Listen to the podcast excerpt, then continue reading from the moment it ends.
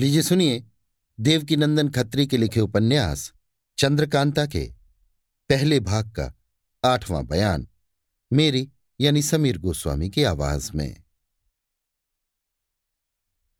वीरेंद्र सिंह चंद्रकांता से मीठी मीठी बातें कर रहे हैं। चपला से तेज सिंह उलझ रहे हैं।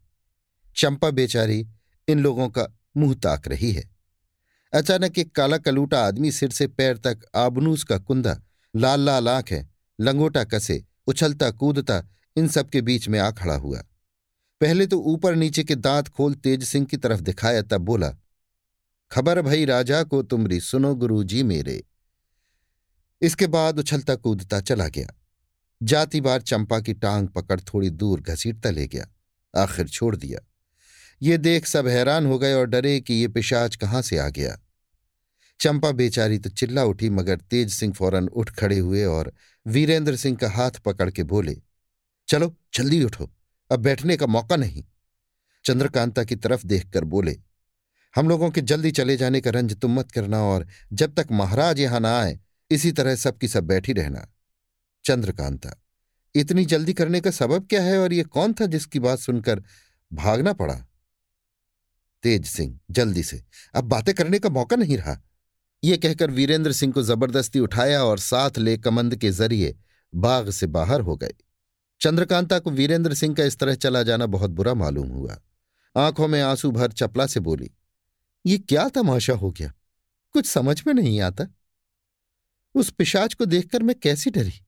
मेरे कलेजे पर हाथ रखकर देखो, अभी तक धड़धड़ा रहा है। तुमने क्या ख्याल किया? चपला ने कहा, कुछ ठीक समझ में नहीं आता। हाँ इतना ज़रूर है कि इस समय वीरेंद्र सिंह के यहाँ आने की खबर महाराज को हो गई है। वे ज़रूर आते होंगे। चंपा बोली, ना मालूम, मुए को मुझसे क्या दुश्मनी थी? चंपा की बात पर चपला को हँसी आ गई, मगर हैरान थी, ये क्या खेल हो गया? थोड़ी देर तक इसी तरह की ताज्जुब भरी बातें होती रहीं। इतने में ही बाग के चारों तरफ़ आदमियों के शोरगुल की आवाज़ें आने लगीं। चपला ने कहा, रंग बुरे नज़र आने लगे।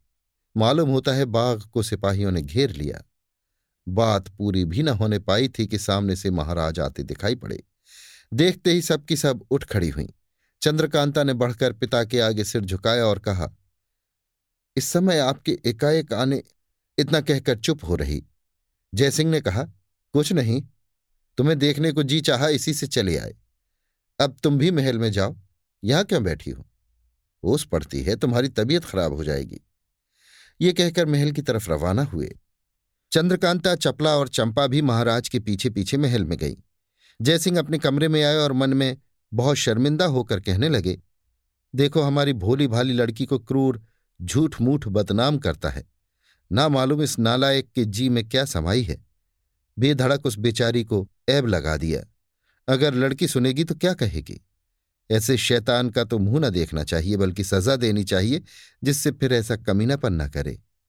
ये सोच हरि सिंह नामी एक चौबदार को हुक्म दिया कि बहुत जल्द क्रूर को हाजिर करे। हरि सिंह क्रूर सिंह को खोजता और पता लगाता हुआ बाघ के पास पहुँचा, जहाँ वो बहुत से आदमियों के साथ खुशी खुशी बाघ को घेरे हुए था।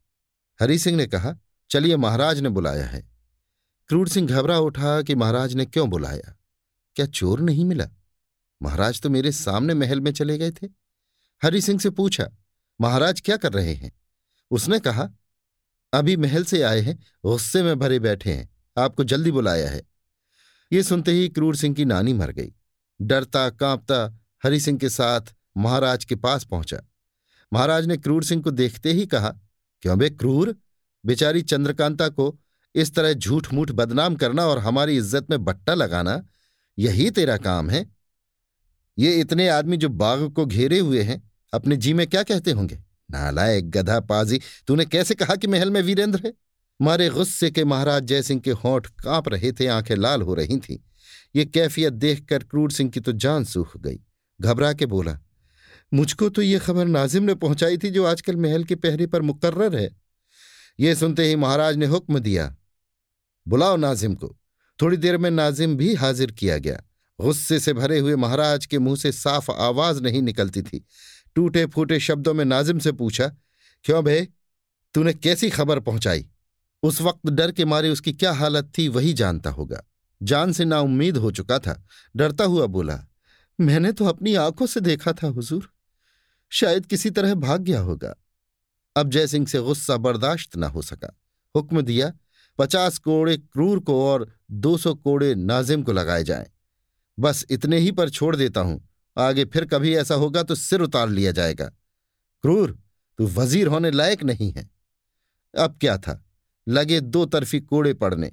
उन लोगों के चिल्लाने से महल गूंज उठा मगर महाराज का गुस्सा न गया।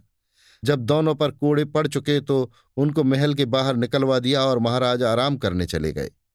मगर मारे गुस्से के रात भर नींद न आई। क्रूर सिंह और नाजिम दोनों घर आए और एक जगह बैठकर लगे झगड़ने। क्रूर नाजिम से कहने लगा, तेरी बदौलत आज मेरी इज़्ज़त मिट्टी में मिल गई। कल दीवान होंगे, ये उम्मीद भी न रही। जो मार खाई उसकी तकलीफ़ मैं ही जानता हूँ।